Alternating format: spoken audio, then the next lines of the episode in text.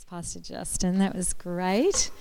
Beautiful welcome and great prayer. Feel like we just about finished the seminar just with the prayer. It was so powerful. Oh, hi everyone. This is so lovely that you've come out on a Saturday afternoon and um, um, so much cuteness in the room. Um, this is a real joy, and like um, Pastor Justin said, um, we haven't been here for the last five years, so it's really fantastic to see what's happening here in the church and the renovations and the fact that you own this building and you know the impact that you'll have in this community is really stunning. So, thanks for being here and taking the time out. And our prayer is that hopefully maybe there's just one thing today that will capture your heart that could create a different way of um, looking at life in, in, in your marriage, in raising kids. Um, I'll start with just telling just a little bit of our story and and set the set the package right here. So, so we've been married this year um, for 42 years, and um, it just it's just been amazing. I mean, you know, I don't want to say that it's just been amazing so that you're going, oh, well, mine's not, my marriage isn't amazing. It's had its challenges, of course, but um, hey. Um, but we're just 42 years, and I always feel like it's just not long enough. So it's like I don't want it I don't want it to finish yet, so we've got a long way to go, right, babe? we've got three kids, three grown kids. Our son Josh, he turns 40 this year, so it's like it's a bit um, unbelievable to us that we've got a 40 year old child. um, it's just getting him through his what stage of parenting are we up to with him? No. Um, he's married to Georgie. They live in New York. They run C3 NYC, and um, they've got two little boys, Brooks and Zeph. And then we have our middle daughter, Amy, and she's uh, 30. They're 20 months apart, so if he's 40 this year, that makes her 38 this year. And um, she's married uh, to Glenn, and they they also live in New York. They have two little boys. Um, Navy and Finn, and Finn is turning two tomorrow, so it's exciting. And so we have four grandsons in New York, and of course, you know, through COVID, we just, you know, missing missing the cuddles and kicking the soccer ball and tackle football and all that sort of stuff. But eventually, that will we'll get back to them. Um, and then in Sydney, we have our youngest daughter, Sasha, and she's married to Nathan White. Many of you might know uh, Steve and Deb White. They, they, um, that's Nathan's parents. So that, those two are two PKs marrying each other. So maybe they should come and do the marriage and family seminar. and they've got three little girls, Sailor, Oak, and Clay, and um, just just beautiful. So we're very blessed, very thankful. Seven beautiful grandkids, three kids, and and a marriage, and it's honestly such a privilege to even be able to, you know, sort of speak about this. I think my greatest role in life has been being a wife and a mother. I've loved that, and um, and then this part of it, it's like I'm sure there's someone else that wants to do this part, you know, because I'll just be happy being that. But you know, God has opened up doors for us to just talk about this. And what I'd like to say just from the get-go is that that's that's our sort of our family structure, family, what what it is today. But there's no perfect family, and there's no perfect marriage. And so just want to just take the pressure down. I think we're all just doing the best that we can possibly do in the, in the time and the situation that we're in. And if you just come into it with just a desire, obviously, that it would be the best it could possibly be, I think we'll all, we'll all make progress. And, and it'll be more about the beauty of your life and what people see because you've taken that terrible pressure and burden off your life to be somewhat perfect, and nobody is. So, Mark and I developed a, um, a course um, called Express, and it was really a course to train church planters and people that were coming into the ministry. And in that in that um, training session, I, I, I, would do this session on marriage and family. And so I've just broken it into like five key thoughts around um, marriage, five best practices. And uh, so we'll just kick off, and then Mark will be up after me to do um, his session, and then we'll do Q and A if that's okay. So maybe grab the questions and let's go. So I just I I I believe that marriage is a dream within a dream within a dream, and what I mean by that is that there's a a boy meets a girl, and he has a dream in his heart. She has a dream. But there's also God's dream as they come together. And so it's this threefold strand of, of our marriage life, and God is right in the center of that. And I can tell that today just in the room. So, um, His Needs, Her Needs is a book that you might want to get a hold of. It's uh, looking at the needs of each husband and wife. But I'll just read this little quote from it. It was 1960, and I was about to witness something that few expected the beginning of the end of the traditional nuclear family in America. Evidence of the disaster accumulated over the next 20 years. The divorce rate climbed from about 10% to 50%, and the percentage of single adults would go from 6.5% to 20%. While the divorce rate finally stabilised at 45% in 1980, the percentage of single adults has continued to increase right up to the present.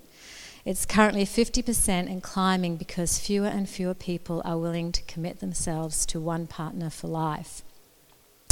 Um, it's just, we all know that, even without reading that, we're sitting here today knowing that the world is on this trajectory and that relationships are under fire you know, from within and from without. The pressures are huge. And so, just to sort of put this into your thinking, that um, you're going to have to fight for your marriage. You're going to have to fight for your family. And it's, it isn't a walk in the park. Um, but I tell you, it's a fight worth fighting for so that you can have a story and a testimony that can impact people around you.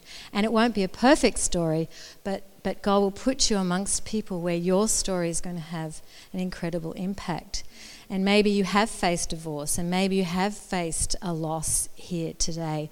God is a good God, and the story, He always makes the story better when He's right in the middle of it.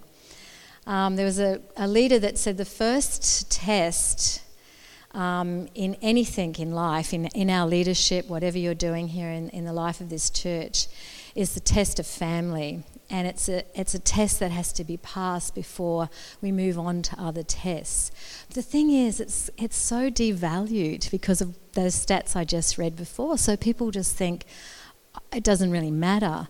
But you're here today because it does matter to you. So thank you. Uh, marriage. So the three A's of marriage, just to kick off. Um, the first one is attitude. It's like, what's your attitude towards marriage? And I think that attitude ultimately has to be that we want it to work. Ultimately, that's our coming into it. Nobody comes into a marriage going, I really hope this fails, you know.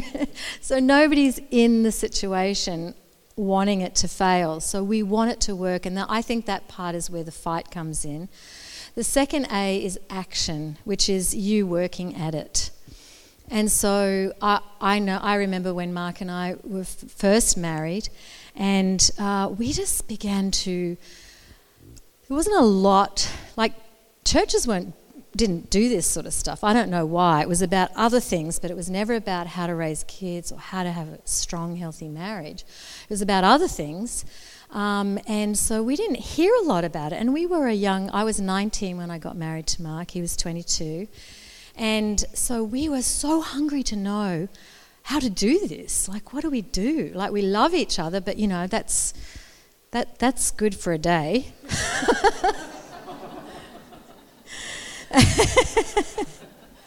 and then we've got to like like how do we do this you know? So because there wasn't seminars and there wasn't stuff, we started to look for books and things, and so we read a lot, and we just made sure in that those early years, not by any sort of heavy-handed um, thing, we just it was very organic, and we we would read, we'd read the scriptures, but then we would talk. We talked so much Um, or maybe I talked so much and Mark listened. I don't know. but we did. We talked a lot. It's like, what do you think about that? What do I feel about that? And we really worked it out so that we were on the same page. And that's the working at it part. Like, work at it so that you're coming at your marriage on the same page, you know. Um, and then the third A is accountability. So this one's tough, but it's it's accountability is about me being able to recognize that actually I have to change. So if we come into this thing and we're sitting here today and we're thinking I'm fine but you know she needs to change or you know she's feeling fine but he needs to change. It's like if we can all own it and be accountable in this situation and go, you know what? I actually I, there's a few things I've got to adjust in my life and be willing to do that. And it's going to take humility, and that might need to ask the Holy Spirit to help with that. so, um, some things that we've observed over the years um, is that instead of being on that same page, that you what happens is we get in, into, into the life of the marriage, and all of a sudden, there's all sorts of things that can come up pressures and conflict.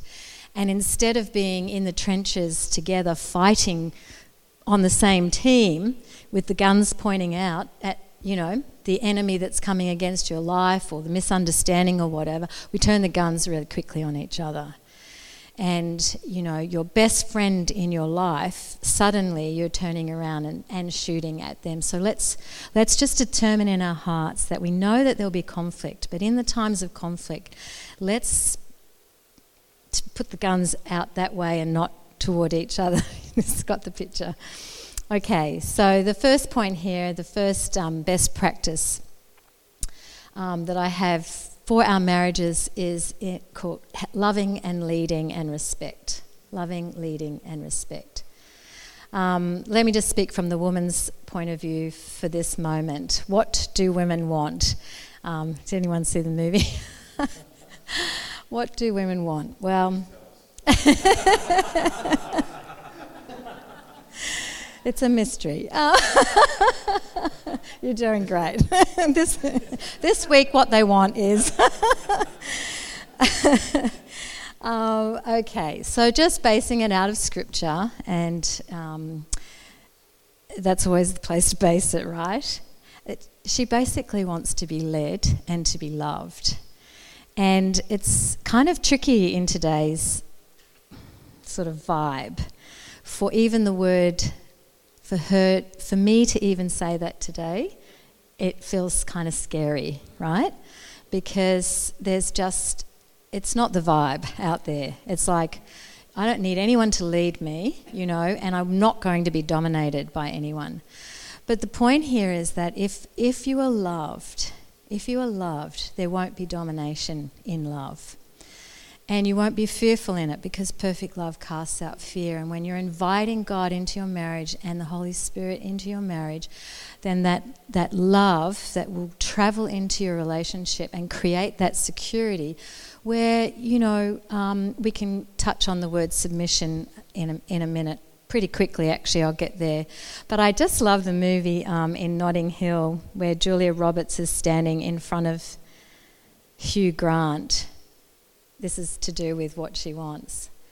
And she's famous and she's got everything coming at her. She's got wealth, she's got fame, she's got the next Hollywood movie part and all of that. But she's not loved, really. And because she's in a space of fame, she doesn't know who really loves her or likes her or whatever. And so the famous line she says to Hugh Grant, who looks quite bewildered, if you've seen the movie, the look on his face when she says this is hilarious, but anyway, had to be there. Um, she says, um, I'm just a girl standing in front of a boy asking him to love me. Oh, okay. just, just my little movie moment there.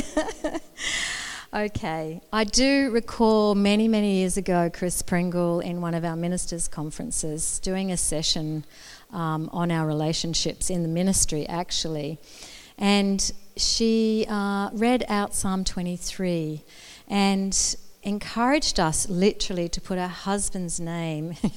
I don't know, it's like if there's any lightning bolts, but where, where it says the Lord, the Lord is my shepherd, I shall not want. Um, in this context of marriage, she was saying to put our husband's name in that space. And that that would almost give him a job description and also something that we could anticipate or expect from husbands. And in the message um, version, just flicking down here, I'll read it over, over us today. You know, God is my shepherd. I don't need a thing. You've bedded me down in lush meadows. You find me quiet pools to drink from. True to your word, you let me catch my breath and send me in the right direction. Even when the way goes through Death Valley, I'm not afraid. When you walk by my side, your trusty shepherd's crook makes me feel secure. You serve me a six course dinner right in front of my enemies. You revive my drooping head. My cup brims with blessing. Your beauty and love chase after me every day of my life. I'm back home in the house of God for the rest of my life. That's Psalm 23 in the message version. Um, it's a, it's really, this is really the Lord to us, but um, it's beautiful, right? Just to think that this could be the framework of our lives. That, I don't know, when I read that, I just feel the peace of God. And I feel like I find my true north. And I feel a sense of God's presence on us today. Like God wants to anoint your marriages, God wants to anoint your family, He wants to anoint your kids. And there's um, great peace in that, in that knowledge. So, out of Ephesians chapter 5 and 20, verse 25, um, it says there's some tough, tough language in here that we today are still wrestling with. Wives, submit yourselves to your own husbands, as you do to the Lord. For the husband is the head of the wife, as Christ is the head of the church, his body, of which he is the Saviour. Now, as the church submits to Christ, so also wives should submit to their husbands. Have I still got the wives on deck? okay, good. it's not my words. Husbands, love your wives just as Christ loved the church and gave himself up for her to make her holy, cleansing her by the washing with water through the word, and to present her to himself as a radiant church without stain or wrinkle or any other blemish, but holy and blameless. In the same way, husbands ought to love their wives as their own bodies. This is where the point comes from is that what women want is they want to be loved. Because God has designed this. This is not our own construction, this is how He has created it. Love their wives as their own bodies. He who loves his wife loves himself. After all, no one ever hated their own body, but they feed and care for their body, just as Christ does the church, for we are members of his body. For this reason, a man will leave his father and mother and be united to his wife, and the two will become one flesh. This is a profound mystery, I'll say. but I'm talking about Christ and the church. However, each one of you must also love his wife as he loves himself, and the wife. Now, here's what men want and the wife must respect her husband. Okay, so we're talking about a mutual submission here. It's, it's a two way thing. And whilst we've been um, assaulted and these kind, this kind of language has been torn down and we've, been, we've seen the abuse of that, and, you know, and that's tragic. But if we can get, if we could re- recapture God's heart for us, that we would be unified in our marriages, loving and respecting one another, mutually submissive to each other, then um, I think we'll see a, a, healthier society, you know. And we've all seen the, the damage and the, and the ravages of, of, of what has happened with marriages and therefore what has happened with kids. And perhaps you are sitting here today and you are the product of a broken home, a situation. And there's, there's a, a journey of healing that has to come to our lives in that. And it matters to God. And I pray that there is healing in this room today for wherever we're at. Okay. Homer from the ninth century said there is nothing more admirable than two people who see eye to eye, keeping house as man and wife, confounding their enemies and delighting their friends. It's kind of cool. 9th century. Um, submission is all about putting the needs of other members of your family ahead of your own. That's the ultimate thing, I think, in submission, that I submit my life in such a way as, and that's why I say being a wife and being a mum for me has been a favourite, my favourite thing to be. And I've done all my growing and my learning and my discovery in that place. And I guess that in seasons in my life, I felt like I've gone through like an identity crisis, wrestling with this, going, well, what am I? Because when you meet someone, you don't say, well, what do you do? Well, I'm a wife. you know, it's like, and it's really like people go, that's awesome. you know, I, I've got four degrees, and I've, you know, it's this where we place value in society, and so this is really important that we, the church, we in this context can place value on the fact that someone is doing a really great job as a mum today. That someone has just cared for that child and fed that child and clothed that child because the alternative to that is just horrible that that child isn't loved, isn't clothed, isn't fed, and given the best possible chance in life. And so this is a high calling. And I want to place value back on it today because if you've spent a whole day at home with three little kids, I know you're feeling like you're going crazy, but you're a hero, you're a champion, and it's valued. So we're putting I, words for me like yielding and surrender have been really big words in, in my Christian life. To just yield to God, to, to, to find a peace in the place that He's positioned me. And, it, and, and sometimes I'm finding that in a, in a like a wartime setting, if you know what I mean. It's like it's tough. There's challenges, there's financial pressures, there's issues. And but to sort of keep yielding your heart and to not freak out and lose it and walk away. So it's a yielding. And if both husband and wife can carry that kind of, I don't know, just that sense of, okay, I'm going to go to that place, I'm going to bring it before the Lord, and I'm going to surrender to God and let the peace of God fill our homes. So, our culture doesn't place a very high value on others, it's all about self. This is where I think we run into lots of problems. Selfishness and misplaced priorities and exhaustion will keep us from nurturing our own submissive hearts, and we have nothing left to give to the people that we most love. And it's what happens to the people that we most love our husband, our wife, our kids, our close friends, and colleagues, we have a we have a demand on them as opposed to a energy and a love for them. And we expect them to be all right. You know, you'll have to be all right. But maybe they're not. And so, um, yeah. The, the, the benefits immediately when we read through Ephesians 5 to, to, 5 to both the wife and the husband is this that um, he feels respected, she feels loved, and both are looking for the best in each other and looking out for each other. Okay, that was, that was point one, and it's a very big sort of theological discussion, but that's just the overview loving, leading, and respecting. Um, the, second, the second best practice that I think is really great to keep in your marriage is memory. I've called it memories and dreaming. I mean, we're here right now, but all of us have got a story in terms of how we got here today.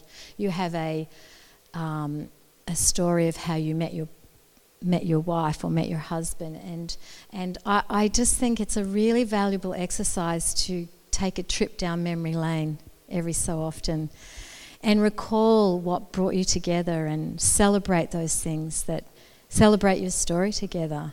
I mean, when you when you next go out on that dinner date, you know, like maybe talk about it, bring it up again.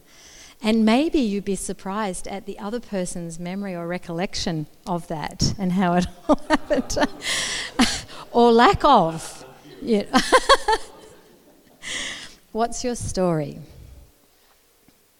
I mean, I think write it down. What's your story? What brought you together? Um, what did you talk about in those early days together? Because somewhere in the talk was the dream.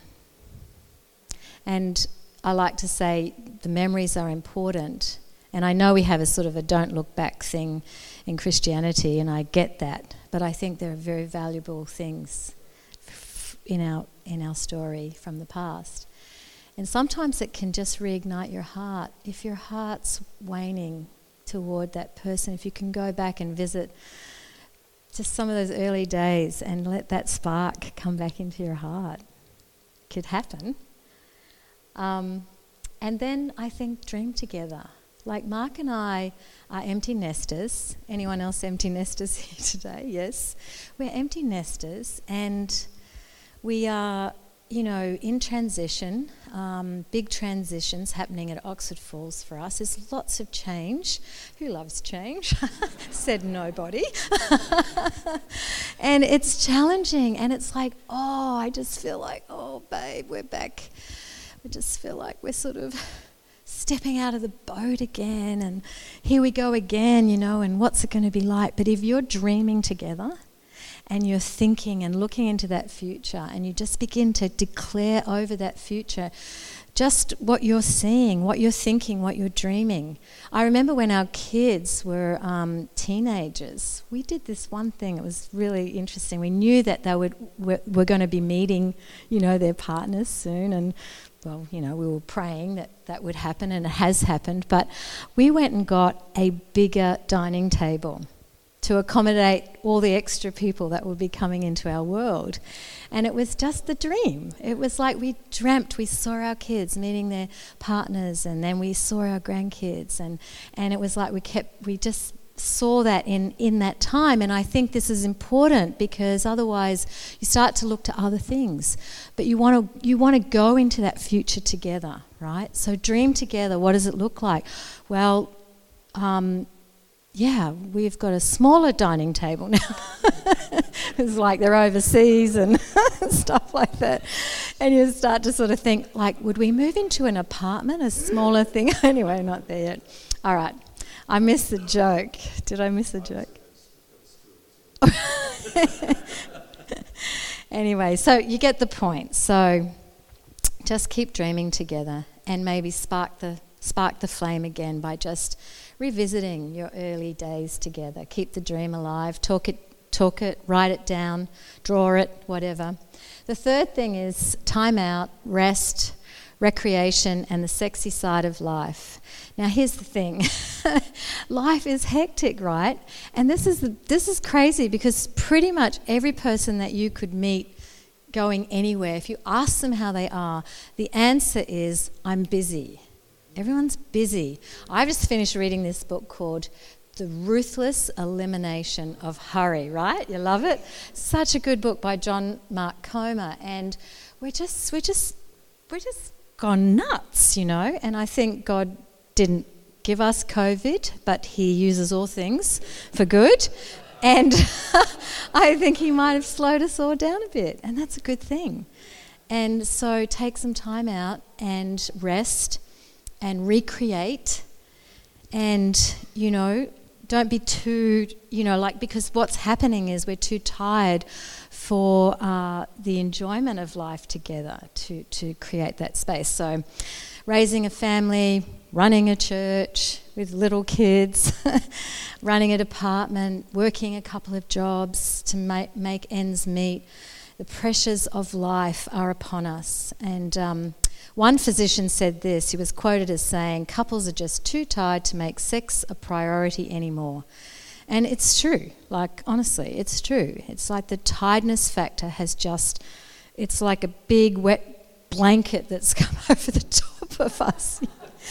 Everyone's exhausted. And so you have to look after your physical life. It's really important. Busy parents sometimes don't have the time or energy to even instruct or do the the discipline stuff that you need to do in raising kids. You're just too tired to even, it's like, I don't even want to know about it. so, so we cut out. But our kids are dependent upon us remaining engaged and energized enough to raise them. Distracted husbands sometimes forget to do the little things and the big things to express the love that I was talking about. And love has an expression. It's not just I love you, but love love is action. And if we're so distracted and we're so busy, we just forget. And that's that thing where I was saying before, then we just are we, we are requiring too much of each other. We've forgotten to just slow down and be kind and thoughtful. Um, exhausted wives sometimes make family decisions without any input from husbands. She's trying to manage a household and can't even get his attention. Um, the kids, eh, the whole phone thing is like, it's crazy. We've been watching, as everyone in this room has, um, the amount of time that we're in this and the kids are sitting there wanting to tell you about their day, and we're going, "Yep, mm-hmm, got it," but we're not connected to them. And maybe Mark will um, touch on that sort of distracted life that we're living. We're not present anymore, and it might be good just to sort of cut away from that, to sort of have a healthy marriage and a healthy family life again. When we were raising our kids, we really feel for young parents today because we did not have to raise our kids in this digital space. When we planted the church in New York, um, we just had the phone on the wall, and that was it. and, um, and we hardly ever used it because it was $7 a minute to phone home. And I was trying to put food on the table as a church planter, so you know that was that was that. But you know if you've if you've got young kids here you, you, would have noticed if you're ever on the phone and this happened to me many times if that phone rang on the wall and you had to go to the wall and stay by the wall and talk the kids knew it straight away and it would be like havoc in two and a half seconds because they knew that you didn't your attention wasn't on them. It's classic isn't it? It's like they know straight away. So Okay, so, and just honestly remember to have fun. Um, it, it's almost like I, I put this in as a point, and you almost want to sort of take it out, like telling people to have fun. it's like a reminder to have fun. Like, like e- even if you have to schedule it in, like right now we're having fun. and then you ask, are we having fun yet? so make sure you plan the family holiday. Make sure and take everybody with you. um, the killers of like love and just joy in the family life is is criticism and and negativity and stuff. And so I think we've got to put up a big sort of you know no go zone into those areas. And Mark and I, just even around the, around the table with the kids, which was sacrosanct for us, the table, coming together for a meal. Um, you know, I mean, look, there's always something crappy going on in our life. There's someone that we're not really getting on with, maybe at work or at church or whatever. But we determined in our heart that we just didn't want our kids carrying secondhand offence through life because of what we were discussing in front of them at the table or even in their ear. I mean, you know, it's, it's quite damaging. And we've watched kids exit the house of God, and you can almost trace it back to something way back here where mum and dad didn't handle a situation well, and those kids picked that up and they can't really recover from it. And what happens is it's not so much about the church then, it is a disconnect from God. And so we'd always determined in our heart, you know, like, look, it's not going to be perfect, nothing in life is. But what we don't want to do is we don't want to infect our kids' hearts with negativity and criticism and um, dislodge them from a journey of discovering Christ. We wanted to keep them on that track so stop talking about what's wrong all the time and um, locate some good stuff. Talk about that. Be spontaneous, be creative.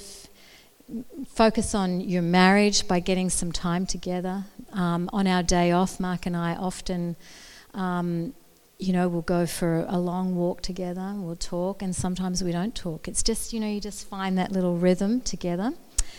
So, um, Rick Warren has a couple of things just in the personal care space. I'll just share with you here.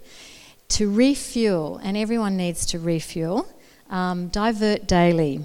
Do something that's fun. Just at some point every day, seven days a week, just one thing that just sparks joy in your life. Just one thing.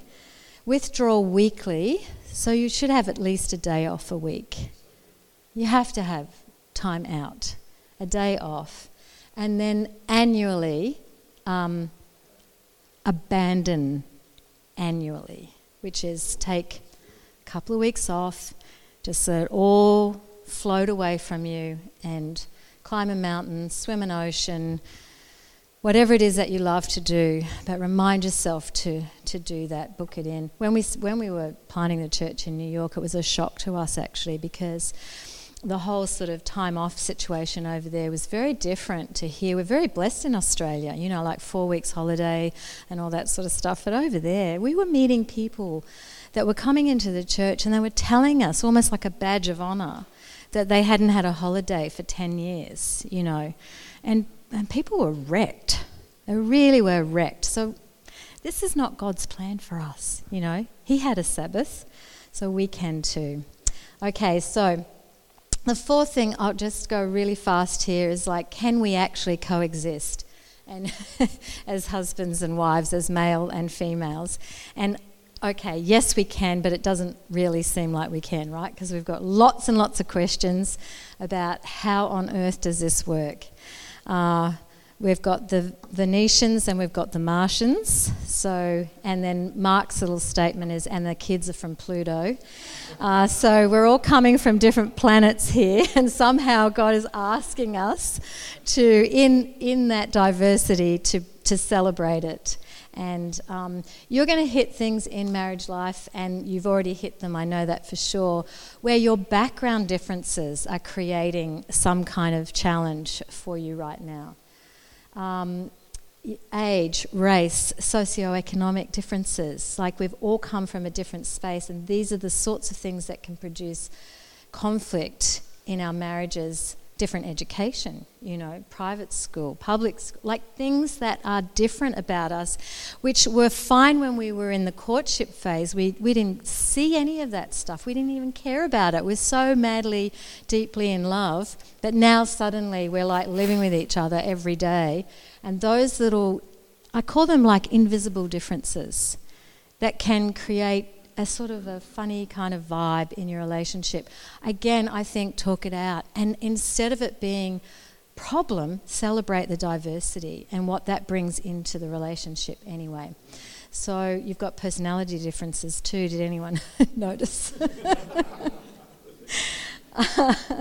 it's so funny because um, when I'm out and about and in a sort of a, a, like a public space, people people can often say, "Oh, I think Bernie's um, sanguine.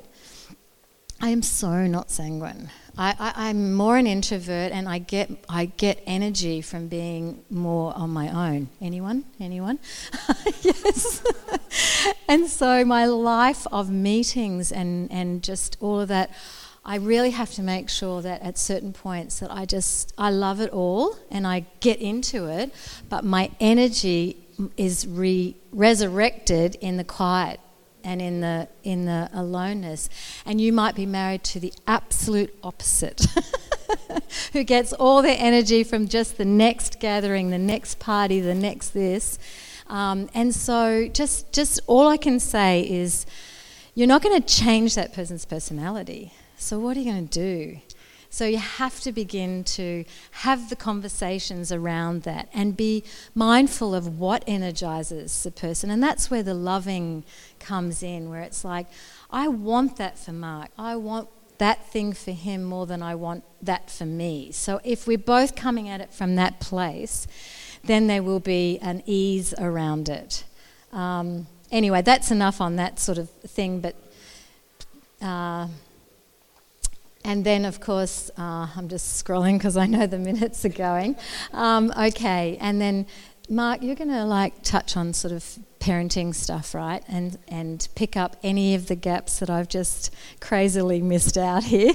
But okay, and then just finally, just just finally, like your home is so important. It could be a shoebox in the middle of the road, or it could be a mansion, but it is so important that space that that's your space, and you are ridiculously in charge of that space. So make it look like what you want it to look like, make it feel like what you want it to feel like.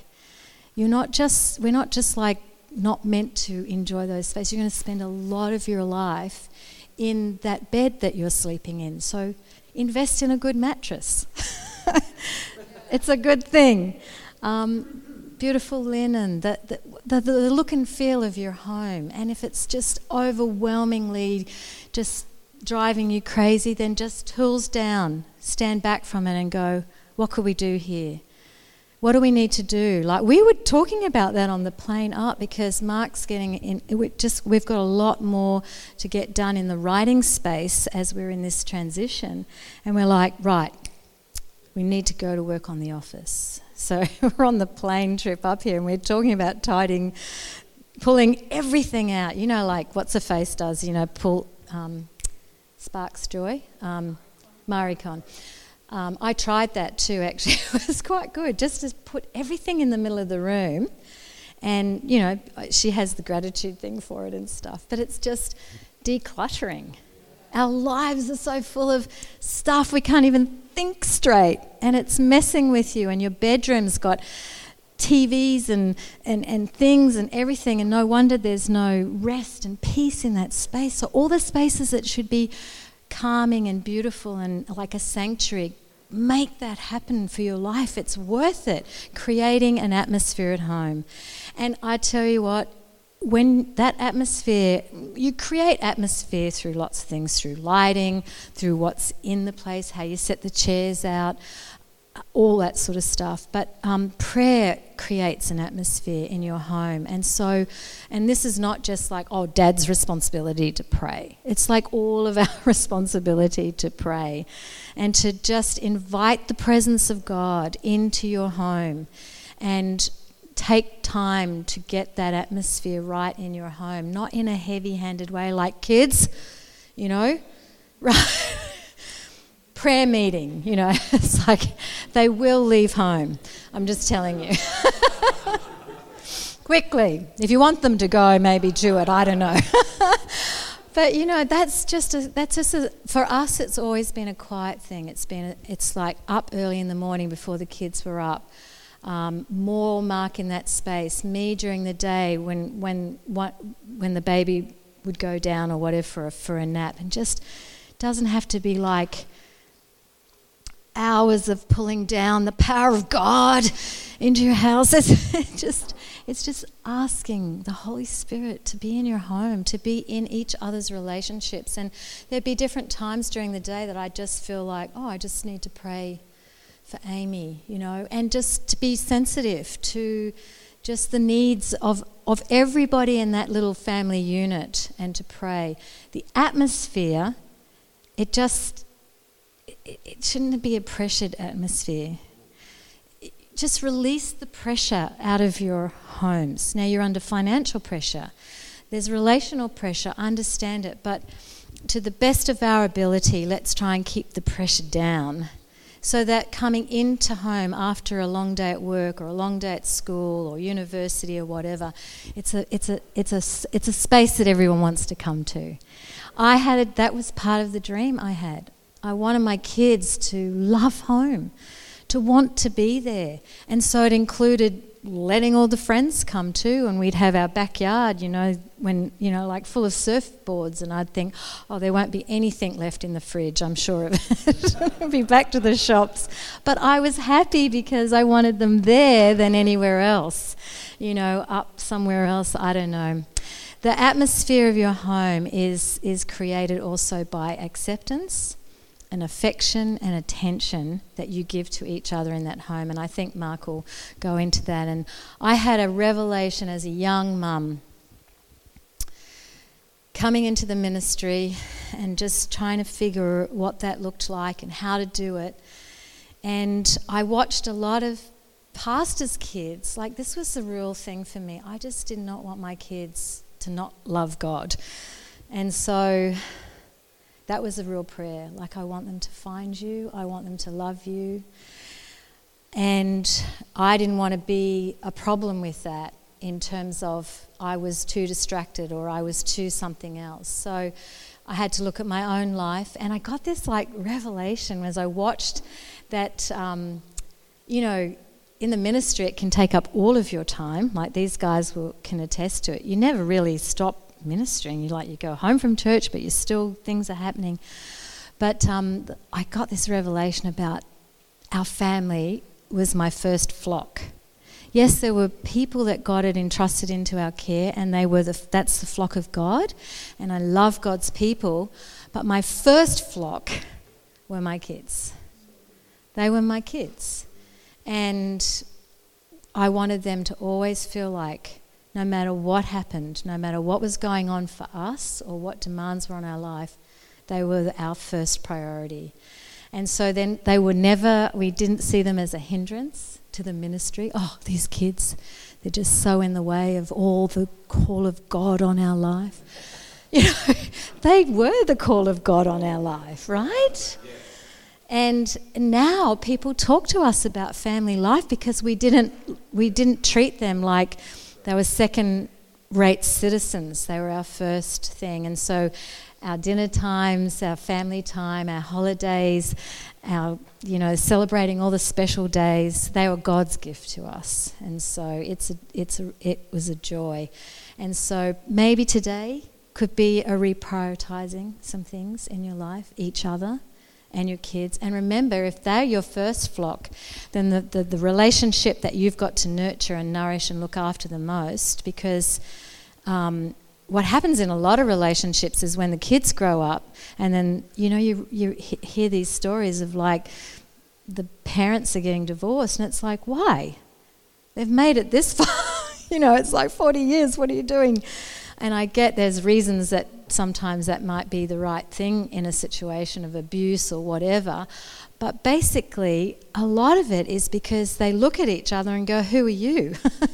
it's like because you have to keep this as the main thing nurture it, look after it, um, build it, read, learn, study, whatever.